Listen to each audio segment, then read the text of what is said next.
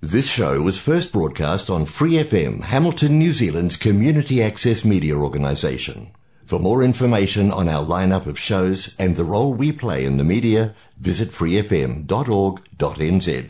Flat Out Whānau, you're Lady H, host of Flat Out Pride on your Free F M dial. If you're a Waikato local with an idea for your own show, Free F M would love to hear from you. Check out our website, free f m dot org dot n z, or find Free F M on Facebook and get in touch.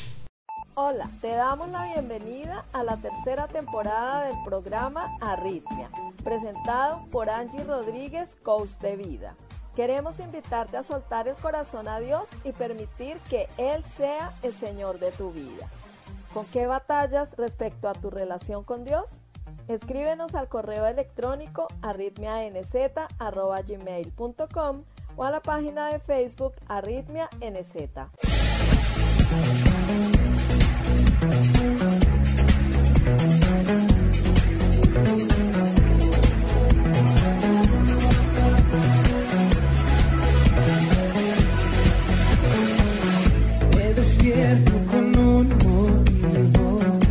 No viniste al mundo por casualidad.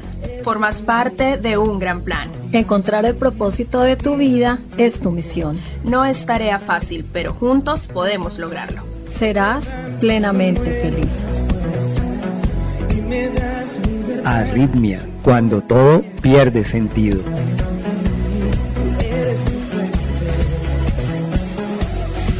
Arritmia, transmitiendo desde P I F M ochenta y nueve punto cero Real Community Radio, Hamilton, Nueva Zelanda.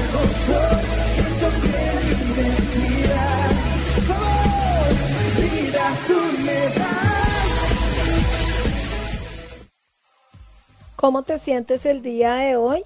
Yo me siento segura y me quiero llevar culminar. Pedimos la bendición de Dios para iniciar con nuestro programa del día de hoy.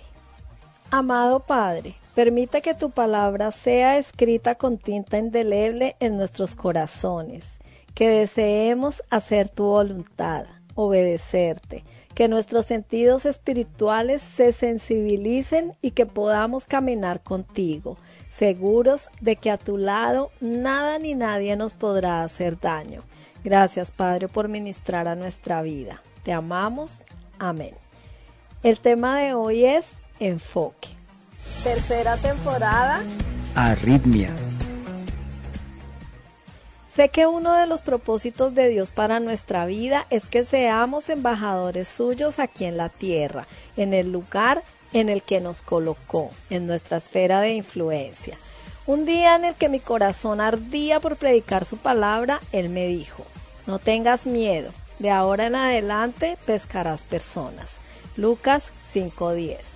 Ese día lloré y lloré y lloré. Fue una hermosa promesa. Yo no sabía cómo lo haría, pero sabía que Él me capacitaría, me dotaría y me equiparía para hacerlo. Y lo más importante, comenzó como comienza casi siempre conmigo: no temas. Desde que fui salva por mi fe en Jesucristo, entendí el precioso valor del regalo de la salvación. ¡Qué bien! Yo ya era salva, pero ¿y qué de los que aún no? Dios ha puesto en mi corazón ese dolor por los que aún no son salvos, porque Dios no quiere que nadie perezca, sino que todos se arrepientan. Nos lo dice en segunda de Pedro tres nueve. Sin embargo, yo a veces batallo con mi frustración. Por un lado, es como que quisiera que las personas a quienes les hablo del Evangelio me copien inmediatamente, se conviertan y ya fueran salvas.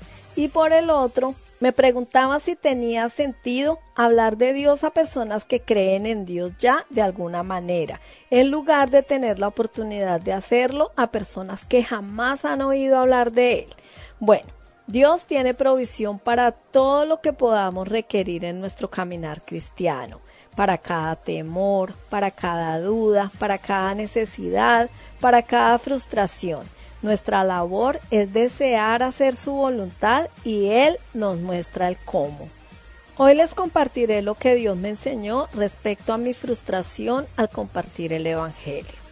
Dios me enseñó que nadie convierte a nadie, Nosotros nos salvamos. Esa es labor del Espíritu Santo.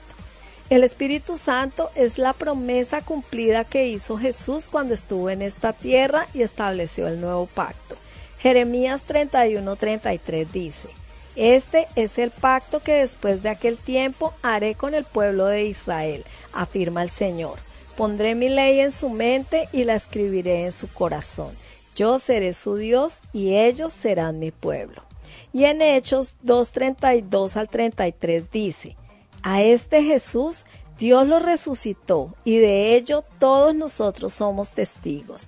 Exaltado por el poder de Dios y habiendo recibido del Padre el Espíritu Santo prometido, ha derramado esto que ustedes ahora ven y oyen. Recibimos el Espíritu Santo cuando decidimos cambiar de dirección, que es lo que significa la palabra arrepentimiento. Y entendemos que no podemos salvarnos a nosotros mismos y que por eso necesitamos un Salvador, Jesucristo, el cual, siendo en forma de Dios, no estimó el ser igual a Dios como cosa a que aferrarse, sino que se despojó a sí mismo tomando forma de siervo, hecho semejante a los hombres, y estando en la condición de hombre, se humilló a sí mismo, haciéndose obediente hasta la muerte. Y muerte de cruz, por lo cual Dios también le exaltó hasta lo sumo y le dio un nombre que es sobre todo nombre, para que en el nombre de Jesús se doble toda rodilla de los que están en los cielos y en la tierra y debajo de la tierra, y toda lengua confiese que Jesucristo es el Señor, para gloria de Dios Padre. Amén. Tenía que decirlo todo. Lo amo. Es uno de mis versículos favoritos, si no el más. Filipenses dos, del seis al once. ¿Cuál es nuestra labor? Ir y hablar de las cosas que Dios ha hecho en nuestra vida. Compartir la palabra de Dios. Mateo veintiocho, del diecinueve al veinte dice: Por tanto, id y haced discípulos a todas las naciones, bautizándolos en el nombre del Padre y del Hijo y del Espíritu Santo, enseñándoles que guarden todas las cosas que os he mandado, y he aquí yo estoy con vosotros todos los días hasta el fin del mundo. Amén. Esta es la gran comisión que nos dejó Jesús.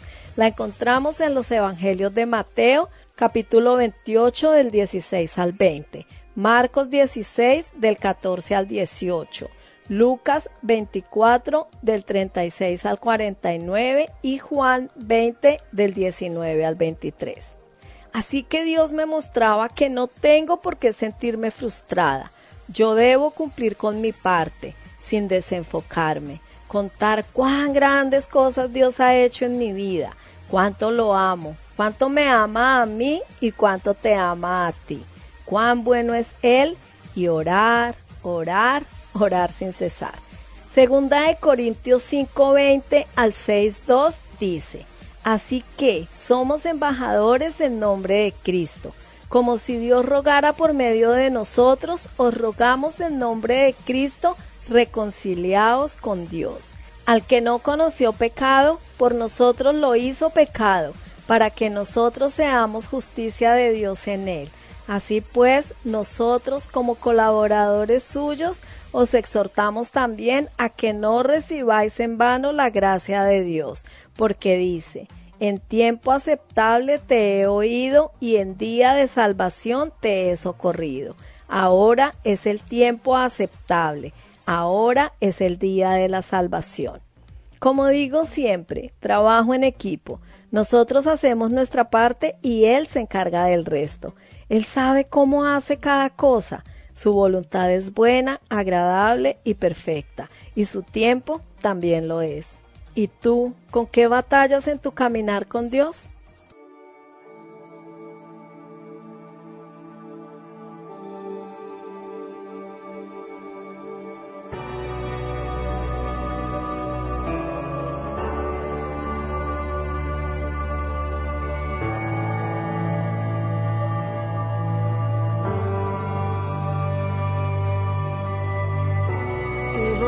Me llama a las aguas donde mis pies pueden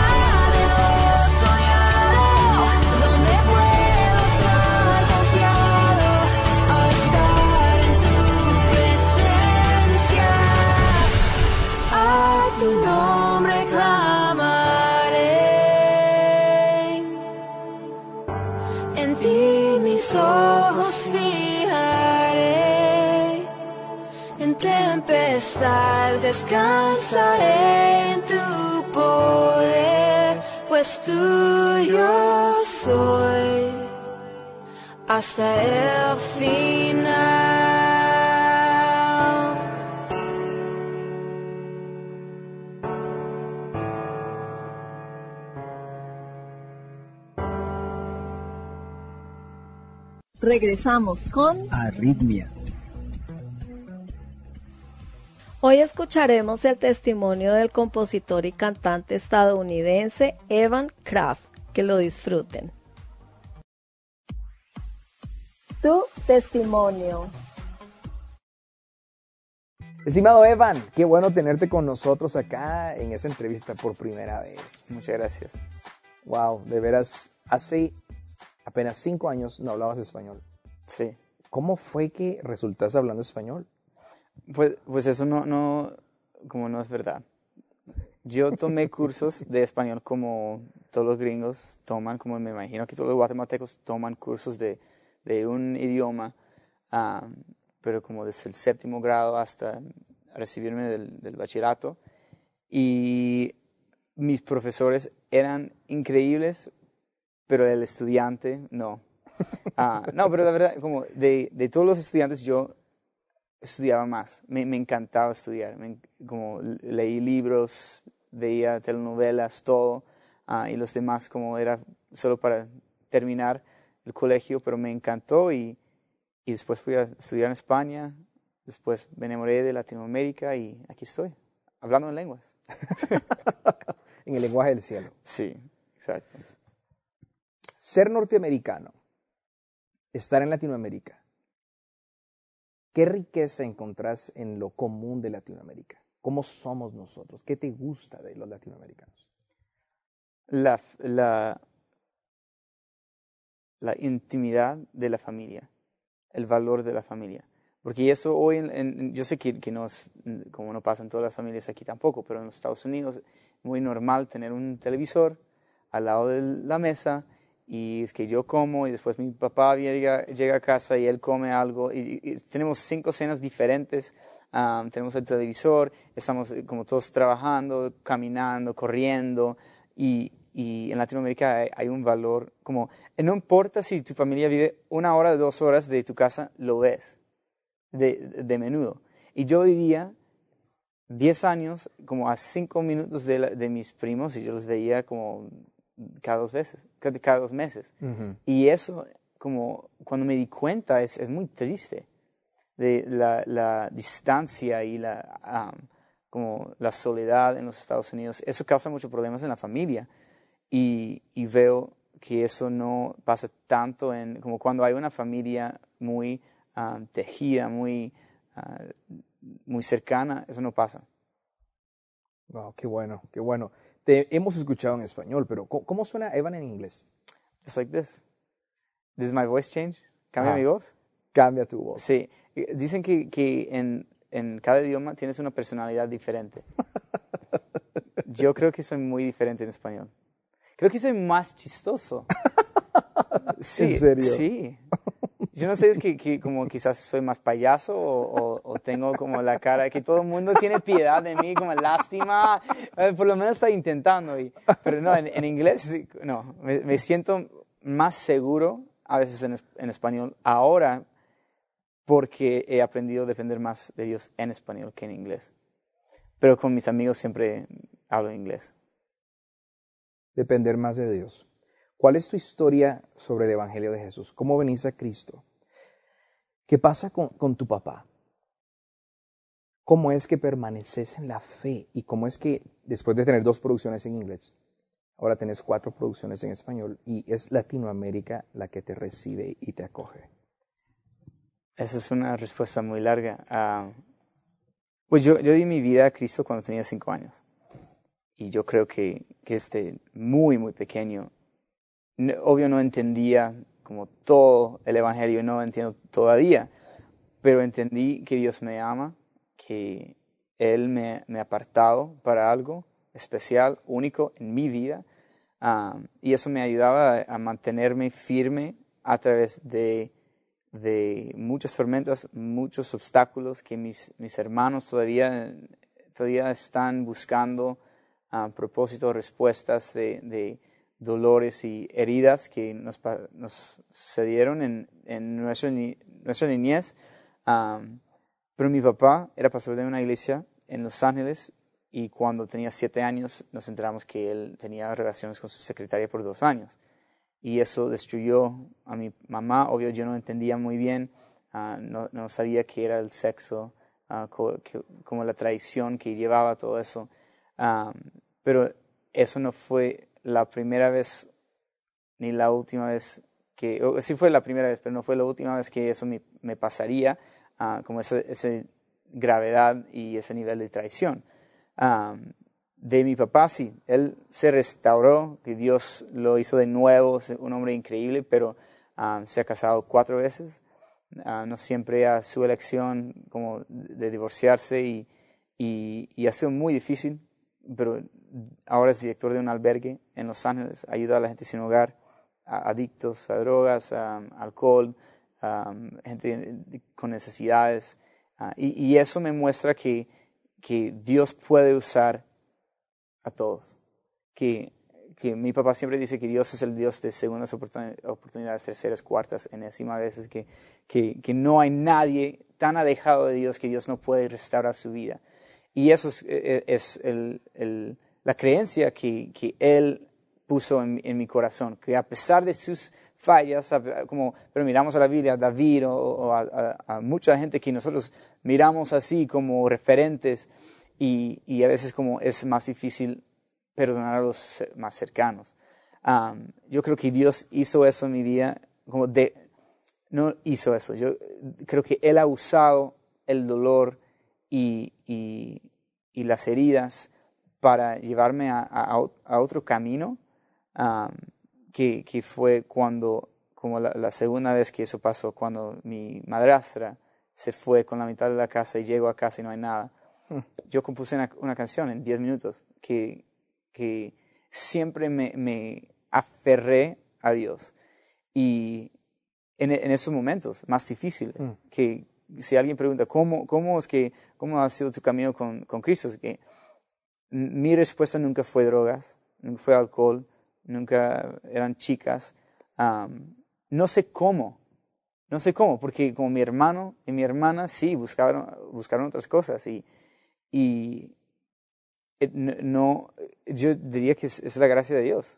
Y después uh, muchas cosas, otras cosas pasaron y, y yo trabajaba en la iglesia de mi tío y él iba a ser pastor de una iglesia muy grande y, y salió que él había hecho lo mismo cuando yo tenía siete años, trece años después, en la misma iglesia, en la misma posición de autoridad con su secretaria.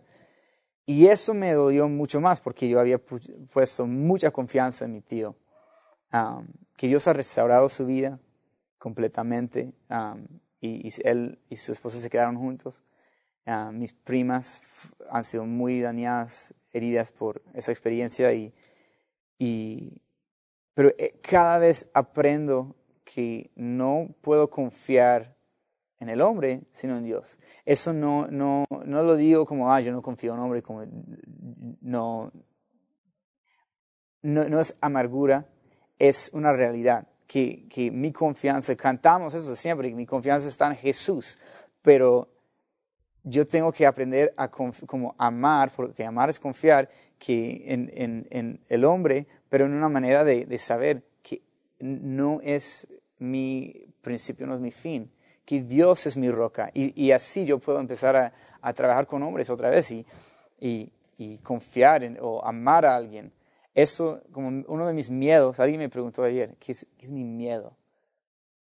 Mi miedo es caer en la misma trampa de mi, de mi familia, que eso es, es un miedo muy grande, que, que también yo sé que yo he hecho cosas diferentes. Yo intento ser muy, muy honesto, um, pero eso es, un, es obvio, como decir que yo no quiero divorciarme, yo no quiero uh, perder mi ministerio, simplemente por algo que, que, que placentera por diez minutos y, y, y perder años y años y años de, de trabajo, inversión y bendición de Dios. Mi vida ha sido una locura. Um, pero eso me ha llevado a, a Latinoamérica, no, no porque como me echaron fuera de la iglesia en inglés, no, no fue nada así, pero que mi enfoque, como yo puse mucha confianza en mi talento, en, en, en mi familia, en todo eso, y durante todo ese dolor, Dios me llevó a México en un viaje porque Él me llevó a otra cultura que no me conocía. La gente me conocía como hijo de, nieto de, sobrino de, siempre. Y llevándome a Latinoamérica, como todo el mundo piensa que mi nombre es asociado con, asociado con queso o con, con una marca. de, sí, y, y, o, o, o Evans, plural, y no, no saben ni decir mi nombre, no saben quién soy. Y Dios empieza a, a, a sanarme. Yo viví, viví con misioneros y, y, y viendo otra vez el amor de Dios, viendo por qué como di mi vida a Cristo. Y eso ha sido como la, la, el, el lema y también la meta de, de este ministerio que, que ya somos muchos, somos un equipo, un equipo de, de cinco o seis chicos, uh, vivimos juntos Es una locura vivir con, veinte, con chicos de veinte y pico años que, que son todos solteros. Eso es peligroso. Uh, no sé cómo Dios nos, nos cuida, cómo nos mantiene firme, pero es, es su gracia. Y, y quiero seguir con eso. Me encanta. Yo veo lo, como la... la eh, hay, hay una parte de, en la Biblia de, de David, cuando vemos su historia y, y cuando él se acuesta con... Um, Betsabé. Betsabé, sí.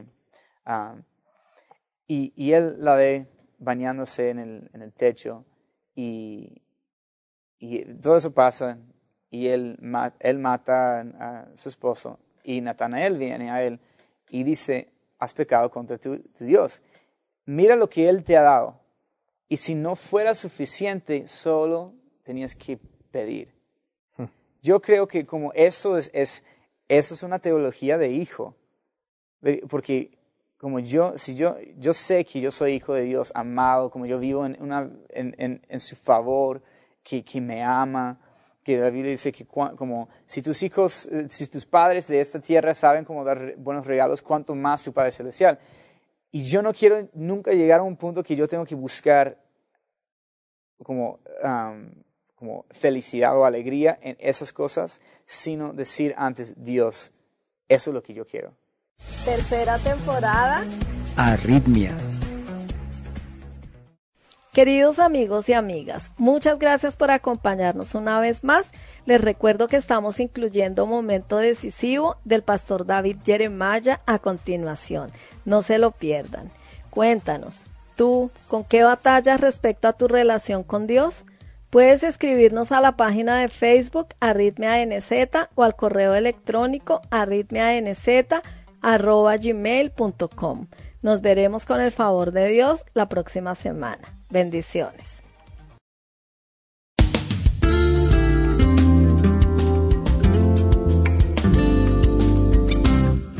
¿Alguna vez alguien le ha dicho que eso de la resurrección de Jesucristo es simplemente un mito, cuento de hadas o leyenda folclórica?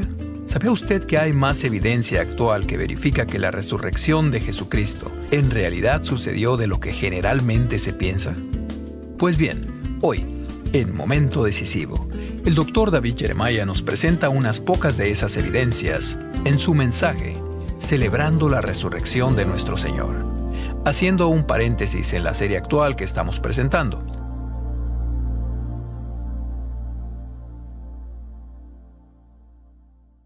Con ustedes, el doctor David Jeremiah, en la voz y adaptación de Miguel del Castillo, para introducir su mensaje. Estamos estudiando la Biblia, estamos estudiando el Antiguo Testamento y estamos en el libro de Josué, pero siendo que el domingo que viene es el domingo de resurrección, hacemos un breve paréntesis en nuestro estudio de la serie Dios le ama, siempre le ha amado y siempre le amará, para estudiar dos lecciones sobre este tema apropiado para la Semana Santa. Hoy, empezamos una lección titulada Celebrando la Resurrección de Nuestro Señor y basaremos nuestro estudio en el capítulo veinte del Evangelio según Juan. Pasaremos al estudio en unos momentos. Ahora, abramos juntos nuestra Biblia al Evangelio según Juan, capítulo veinte, y veamos la primera parte de nuestro estudio con el título Celebrando la Resurrección de Nuestro Señor.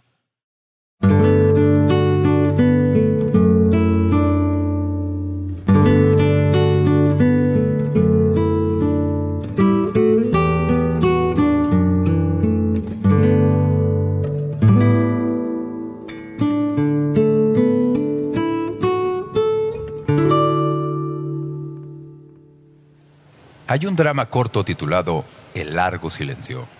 En un lugar dice, más o menos así: al fin de los tiempos, miles de millones de personas están esparcidas en la gran llanura ante el trono de Dios.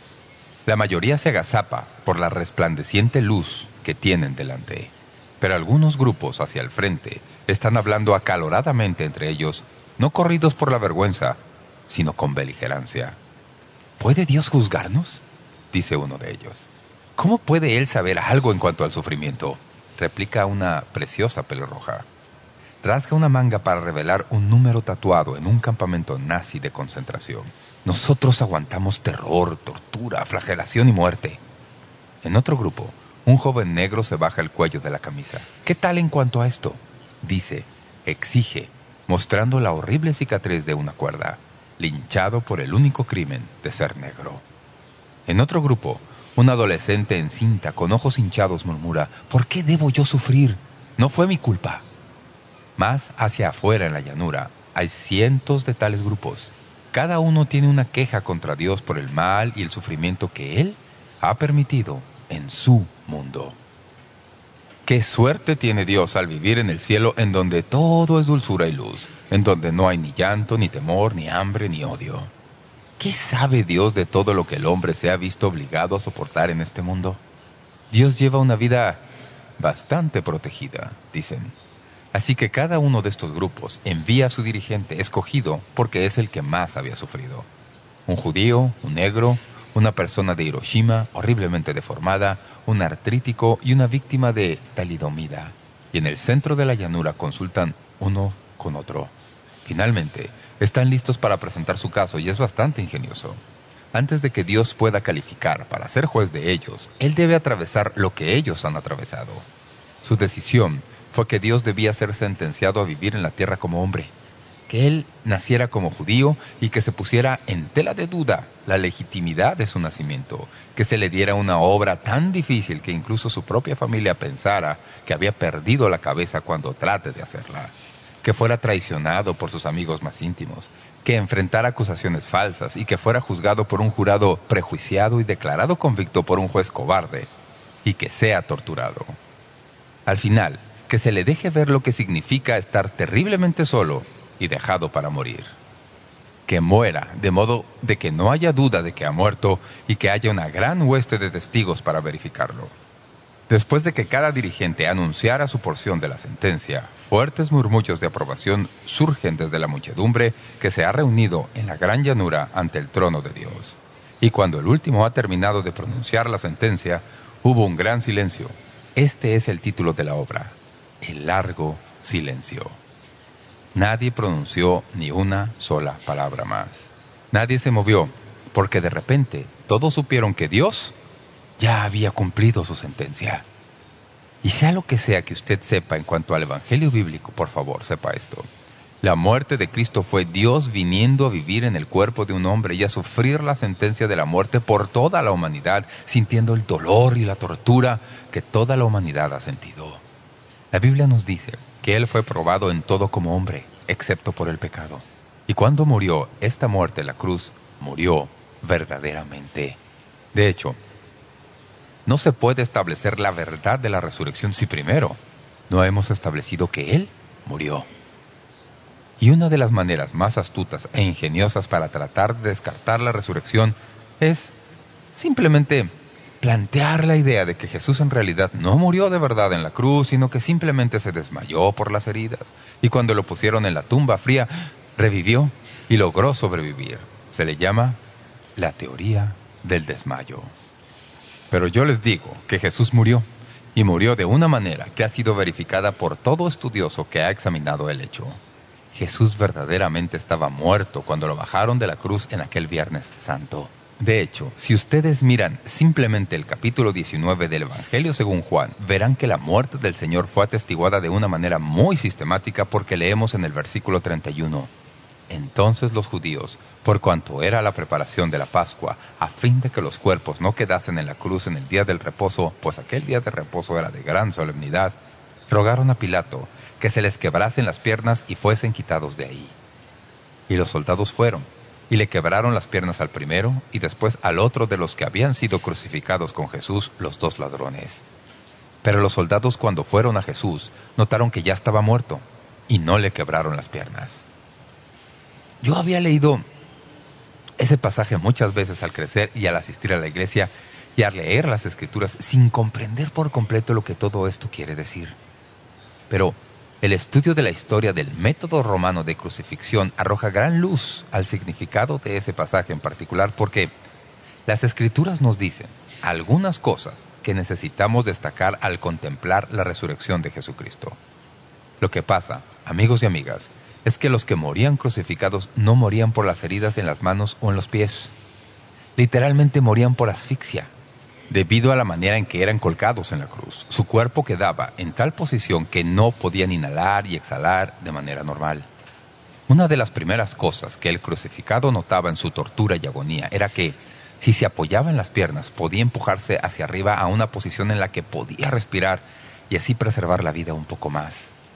Conforme se iban debilitando debido a la crucifixión y al esfuerzo por extenderse, ya no podían alzar el cuerpo para inhalar y exhalar, y a la larga morían por asfixia. Y así, los crueles verdugos romanos, cuando veían que alguno había estado en la cruz demasiado tiempo y que era tiempo para que muriera, tomaban una especie de mazo y le quebraban las piernas por debajo de la rodilla a fin de que ya no tuviera manera de empujarse a sí mismo hacia arriba, y de esa manera apuraban la muerte. La Biblia nos dice que cuando fueron a ver al primer ladrón ese día, le quebraron las piernas. Y luego fueron al otro lado de Jesús y le quebraron las piernas al otro ladrón. Pero cuando fueron a Jesús, las Escrituras nos dicen que no le quebraron las piernas porque ya estaba muerto. Es importante que sepamos eso, no solo porque cumple las Escrituras del Antiguo Testamento que dicen que no le quebrarían ningún hueso, sino que es importante porque verifica el hecho de que cuando Jesús estuvo en la cruz, en efecto estaba muerto. Amigos y amigas, cuando le bajaron de la cruz, estaba muerto. A fin de eliminar cualquier otra duda, las Escrituras nos dicen que uno de los soldados, notando que ya estaba muerto, tomó su lanza y le abrió un costado, perforando la cavidad pulmonar. De esa herida salió sangre y agua, o suero. Y los que han estudiado esto dicen que esa es una de las señales certeras de que la muerte ha ocurrido. De la herida no fluyó libremente el torrente de sangre que hubiera salido si la persona estuviera viva, sino que la herida produjo esa evidencia de la muerte de Cristo. Por grotescos que nos puedan parecer, estos detalles son importantes para establecer la muerte. ¿Por qué? Amigos y amigas, no se puede tener resurrección si no hay muerte. Y hay muchos hoy que están dispuestos a llegar al punto de aceptar a un Cristo que fue a la cruz y que atravesó todo el proceso de la muerte y expresó su gran amor por la humanidad, pero no pueden aceptar la resurrección, porque eso ya pasa al umbral de lo sobrenatural y a lo milagroso. Y digámoslo tal como es, muchos tienen presuposiciones que no les permiten aceptar algo que raye en un milagro. Jesús estaba muerto. Y así, en la mañana de ese primer domingo de resurrección, cuando María Magdalena fue a la tumba, no fue para revivir a alguien que todo lo que necesitaba es que se le fortaleciera un poco porque su cuerpo estaba vivo. Fue a la tumba para ungir y adorar a su Señor. Ella sabía que Él estaba muerto. Ella esperaba hallar el cuerpo del Señor en la tumba, pero lo que halló cuando llegó al huerto ese día es tan sorprendente y tan abrumador que literalmente cambió el curso de la historia para siempre. No podemos jamás seguir siendo lo mismo debido a lo que María vio cuando llegó a la tumba en ese huerto. Sea que le guste a usted o no, su vida ha sido transformada por eso. Usted asiste a la iglesia el domingo para adorar y eso empezó cuando Jesús salió de la tumba. Nosotros fechamos nuestros calendarios como años antes de Cristo y después de Cristo, y eso refleja nuestro tributo al Cristo resucitado. Nosotros, en todas nuestras iglesias bíblicas, realizamos el rito del bautismo y observamos la comunión, y todo eso se remonta a la realidad de Jesús. Sea que usted lo acepte o no, usted la observa, y su presencia en este servicio de adoración hoy, u oyéndonos por la radio, da testimonio de la resurrección de Cristo. Sería interesante si pudiéramos, de alguna manera, retroceder en el tiempo a los días cuando María Magdalena vivía y tal vez acompañarla a la tumba en el huerto ese día. Quisiera pedirle, si puede hacerlo, simplemente que de cierta manera me acompañe mentalmente por ese sendero y veamos lo que ella vio. Tratemos de determinar qué fue lo que captó su atención ese día al ir a la tumba del huerto, esperando hallar ahí al cuerpo de su Señor, y en lugar de eso, hallar una serie de eventos que la llevaron a nunca volver a ser la misma mujer después de ese día. Lo primero que notamos es que María Magdalena vio que la piedra había sido quitada de la tumba. En el versículo uno del capítulo veinte de Juan nos dice, «El primer día de la semana, María Magdalena fue de mañana, siendo aún oscuro al sepulcro, y vio quitada la piedra del sepulcro». Mateo anota en su relato que era una piedra grande. Marcos dice que era muy grande. Algunos manuscritos no bíblicos, sino seculares, dicen que la piedra era tan grande que se necesitaban veinte personas para moverla. Ahora, A fin de entender el impacto de lo que María vio ese día, hay que saber algo acerca de las prácticas judías para los entierros. Ellos no enterraban a los muertos como nosotros. No tenían las maneras modernas de embalsamar.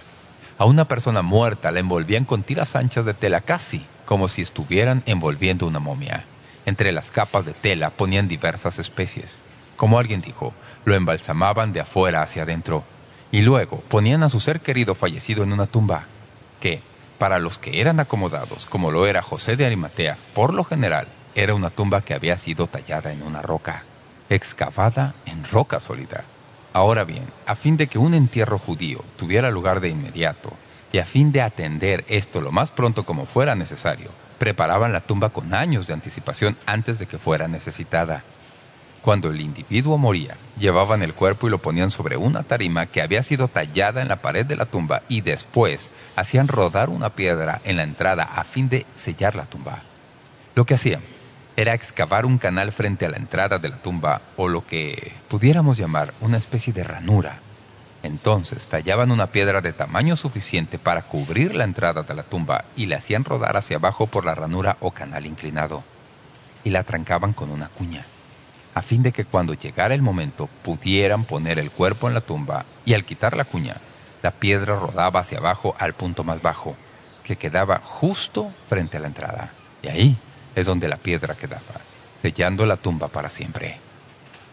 Algunos ingenieros han estudiado qué clase de piedra se necesitaría para cubrir esa entrada a una tumba que tendría una altura de como metro y medio. Después de un estudio cuidadoso, dicen que la piedra debe haber tenido tamaño suficiente como para pesar entre una tonelada y media o dos. Y cuando se leen los relatos de los evangelios, especialmente aquí, en el evangelio según Juan, se lee en el versículo uno que cuando María llegó a la tumba en el huerto, vio que la piedra había sido quitada. El vocabulario en el griego del Nuevo Testamento no es simplemente que había sido hecha rodar hacia arriba por el canal a un lugar más alto y atrancada con una cuña. Literalmente dice que la piedra, esta piedra que pesaba entre una y dos toneladas, había sido levantada en vilo y arrojada a alguna distancia y se hallaba en otro lugar por sí sola. Y eso es totalmente inexplicable, aparte de algo que haya ocurrido milagrosamente. Cuando María vio eso, supo que algo estaba ocurriendo. Vio la piedra, no frente a la entrada de la tumba, ni en su canal, sino en un lugar aparte. De inmediato, ella se preguntó, ¿qué es lo que todo eso significaba? Aquí tenemos el testimonio silencioso de la tumba vacía. Las Escrituras nos dicen que ella fue a la tumba y que entró y miró adentro y descubrió no solo que la piedra había sido quitada de la entrada de la tumba, sino que el sepulcro estaba vacío. Aprendemos esto al leer sus palabras, cuando ella corre de regreso para decirle a sus seres queridos lo que acababa de descubrir. Aprendemos que lo que ella halló en la tumba fue que Jesús, que se suponía que debía estar ahí, ya no estaba. Lean conmigo en el versículo dos. Entonces corrió y fue a Simón Pedro y al otro discípulo, aquel al que amaba a Jesús, y les dijo, «Se han llevado del sepulcro al Señor, y no sabemos dónde le han puesto». María se dio cuenta de que la tumba estaba vacía. No era lo que ella esperaba. Esto fue una sorpresa total para ella. Una de las cosas que a menudo nos perdemos cuando leemos los relatos del Nuevo Testamento es que los discípulos y los que estaban más cerca de Jesús, aunque el Señor les había dicho muchas veces que Él volvería de la tumba, ellos no le creyeron. Ellos probablemente espiritualizaron esa verdad. No comprendían que lo que Jesús les estaba diciendo sería literalmente verdad. Y así, María no esperaba hallar vacía la tumba. Cuando halló que estaba vacía, se dio cuenta de que algo muy singular había sucedido. A fin de que podamos en realidad captar la magnitud de este evento, amigos y amigas, debemos recordar que los discípulos empezaron a predicar en Jerusalén que Cristo había resucitado de los muertos apenas a corta distancia de la tumba. Si lo que ellos estaban enseñando no fuera un hecho, todo lo que cualquiera tendría que hacer era ir al sepulcro en donde habían enterrado el cuerpo y exhibir el cadáver de Jesucristo. Pero nadie pudo hacerlo porque la tumba estaba vacía. El doctor Paul Meyer, gran apologista de la fe, escribe, «Si toda la evidencia se pesa con todo cuidado y con equidad, es en verdad justificable, de acuerdo con los cánones de la investigación histórica, concluir que el sepulcro de José de Arimatea, en el cual Jesús fue sepultado, estaba en realidad vacío en la mañana del primer domingo de resurrección. Y ninguna hebra de evidencia se ha descubierto hasta la fecha en fuentes literarias o en la arqueología que jamás haya refutado esta declaración. Permítanme decirles algo. Puedo asegurarles que si alguien alguna vez descubre algo que demostrara que la tumba no estaba vacía en ese primer domingo de resurrección, se le oiría. Se le oiría porque los más grandes agnósticos, los más grandes maestros bíblicos de falsa ideología, los más grandes herejes de nuestro día, han pasado toda su vida tratando de demostrar que la resurrección es falsa, sabiendo que si pudieran socavar la resurrección de Jesucristo, destruirían el evangelio para siempre. Lo interesante es que al leer los relatos de sus esfuerzos para hacerlo, la mayoría de ellos fueron acumulando evidencia que ellos pensaban que demostraría que Jesús no resucitó, y muchos de ellos se convirtieron a Cristo en el proceso porque quedaron completamente abrumados con la evidencia de su resurrección que no pudieron negarla. C S Lewis, Lord Littleton, y podría mencionar muchos otros que han hallado que la tumba en efecto estaba vacía. El testimonio silencioso de la tumba vacía fue la segunda cosa que María vio ese día. Bien, la piedra fue quitada y el sepulcro estaba vacío. Y en los versículos tres al ocho descubrimos algo más allá de eso. Y salieron Pedro y el otro discípulo y fueron al sepulcro. Corrían los dos juntos, pero el otro discípulo, y a quien se refiere la frase otro discípulo, es el mismo apóstol Juan, y este es su evangelio. Y quiero que entiendan esto. Él se siente apenado de mencionar su propio nombre porque es un individuo modesto. Así que corrían los dos juntos, pero el otro discípulo corrió más aprisa que Pedro y llegó primero al sepulcro. Y bajándose a mirar, vio los lienzos puestos ahí, pero no entró. Luego llegó Simón Pedro tras él y entró en el sepulcro y vio los lienzos puestos ahí y el sudario que había estado sobre la cabeza de Jesús, no puesto con los lienzos, sino enrollado en un lugar aparte. Entonces entró también el otro discípulo, que había venido primero al sepulcro, y vio y creyó. En tercer lugar, los lienzos sepulcrales quedaron. Ahora, permítanme decirles algo. Esto es mucho más poderoso de lo que parece a primera vista. Todos los registros de los evangelios, Marcos, Lucas, Mateo y Juan, juntos, dan un relato que nos ayuda a entender por qué las Escrituras ponen tanto cuidado para decir que cuando Juan y Pedro vieron lo que había en la tumba, creyeron. En realidad, no es acertado decir que la tumba estaba vacía, ¿verdad? Porque en la tumba estaban los lienzos. Y recuerden, ya les dije cómo enterraban en esos días. Los envolvían en largas franjas hechas de tela, metros y metros de tiras de tela, envueltas alrededor del cuerpo, alrededor de los brazos, alrededor del tronco y alrededor de las piernas, todo envuelto individualmente. Literalmente se veía como si fuera una momia. Pero cuando Pedro y Juan miraron dentro de la tumba ese día, no vieron todas estas franjas de tela totalmente desenrolladas y en un gran montón en alguna parte. Lo que vieron fue las franjas de tela todavía con la forma de un cuerpo, pero hundidas porque no había cuerpo adentro.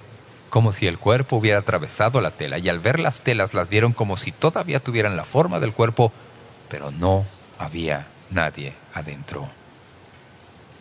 Y sé que suena algo macabro, pero tengo que decirles que no tiene nada de macabro. Es algo milagroso. Jesús simplemente atravesó los lienzos y entonces, como el Salvador recientemente resucitado, tomó el sudario que tenía alrededor de la cabeza y lo dobló como uno doblaría una servilleta y lo puso a un lado en la tumba y salió victorioso de la tumba. Y cuando Juan y Pedro vieron eso, no había manera de explicarlo. No lo sé. Habrían dicho, vaya. En ese entonces, no lo sé.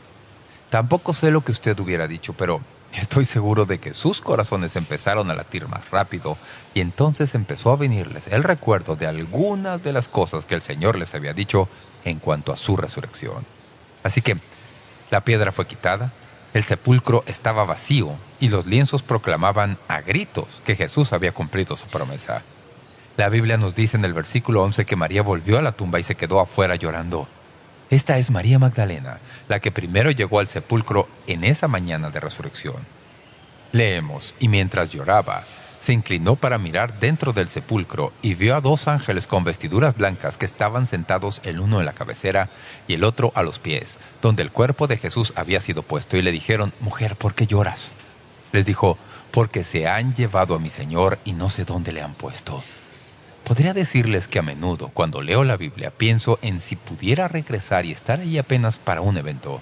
Me hubiera gustado que hubiera sido ese. Puedo decirles muchas cosas que me hubiera gustado haber visitado, pero he estado pensando esta semana que si pudiera escoger un acontecimiento que tuviera algo que ver con la pasión de nuestro Señor, me gustaría haber estado en el huerto, tal vez escondido detrás de un árbol, cuando esto sucedió entre María y Jesús. Un dramaturgo ha tratado de poner en el evento el drama que se merece y ha escrito esto. Dolorosamente sola, María camina hacia el sepulcro, dando rienda suelta a sus gemidos angustiosos por su Señor crucificado y la tumba vacía. Sintiéndose impulsada a mirar adentro, ella entra. De repente, por entre las lágrimas, ve a dos jóvenes en vestidos blancos sentados en donde habrían estado la cabeza y los pies del cuerpo. Y como si ellos hubieran estado esperándola, le dicen, «Mujer, ¿por qué lloras?»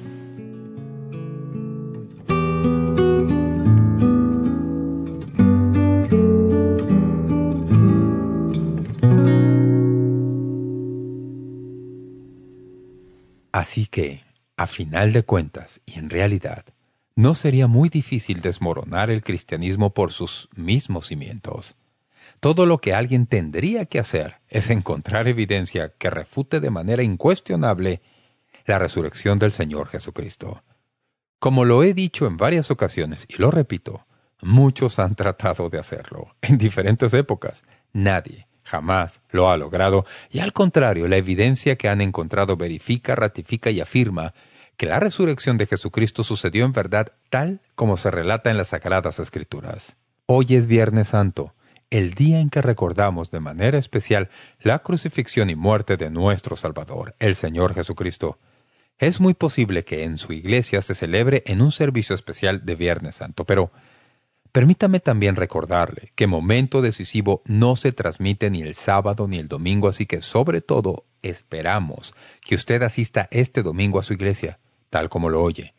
Queremos animarle a que se reúna en la casa del Señor con el pueblo de Dios. Espero que usted asista a una iglesia en donde se enseñe la palabra de Dios y en donde se honre y se ensalce a Jesucristo, en donde usted pueda brindar ministerio y servicio a otros y ser bendición para otras personas. Usted dice, «Pues bien, no necesito ir a la iglesia». Sí, la necesita. La Biblia nos anima y nos instruye a que lo hagamos así. Pero esto es lo importante. Hay personas en su congregación que necesitan aquello para lo que Dios le ha equipado. Usted tiene dones para ministrar a otros, tal como otros le ministran a usted. Así que, como su pastor radial, le animo a que usted asista a su iglesia este domingo. Hágalo una prioridad para usted y su familia. Dios honrará eso, y usted será bendecido y recibirá estímulo. Retomaremos este tema el lunes, cuando nos reunamos otra vez al continuar nuestro estudio de la resurrección de Jesucristo aquí, en Momento Decisivo. Les habla David Jeremiah, y es mi privilegio estar con usted todos los días, de lunes a viernes, y abrir juntos las Sagradas Escrituras. Que tenga un buen día. Volveremos a verlo el día lunes, por esta misma estación y a esta misma hora.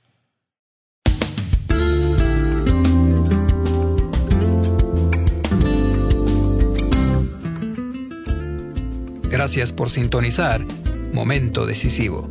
Esperamos que usted pueda tomar un momento para escribirnos una carta en respaldo del ministerio. Le agradecemos su correspondencia. Y cuando nos escriba o nos envíe un correo electrónico, sírvase anotar claramente su nombre y dirección completa y el nombre de la emisora en que escucha este programa. El mensaje que usted escuchó hoy es una porción del mensaje completo disponible en disco compacto titulado Celebrando la resurrección de nuestro Señor. Si desea solicitar una copia de este mensaje, puede hacerlo visitando nuestro sitio web doble u doble u doble u punto momento decisivo punto org o escríbanos a la dirección que le damos enseguida. Este mensaje es un paréntesis especial en nuestra serie actual sobre Dios le ama, siempre le ha amado y siempre le amará, en diez discos compactos.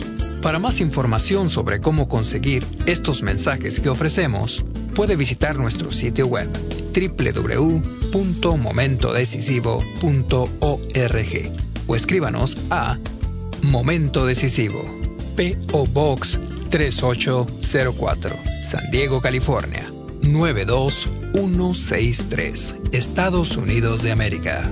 Sintonícenos nuevamente el próximo lunes para estudiar juntos la Palabra de Dios, aquí en Momento Decisivo, con el doctor David Jeremiah. También puede escuchar Momento Decisivo cuando guste en nuestra página web, ubicada en momento decisivo punto org.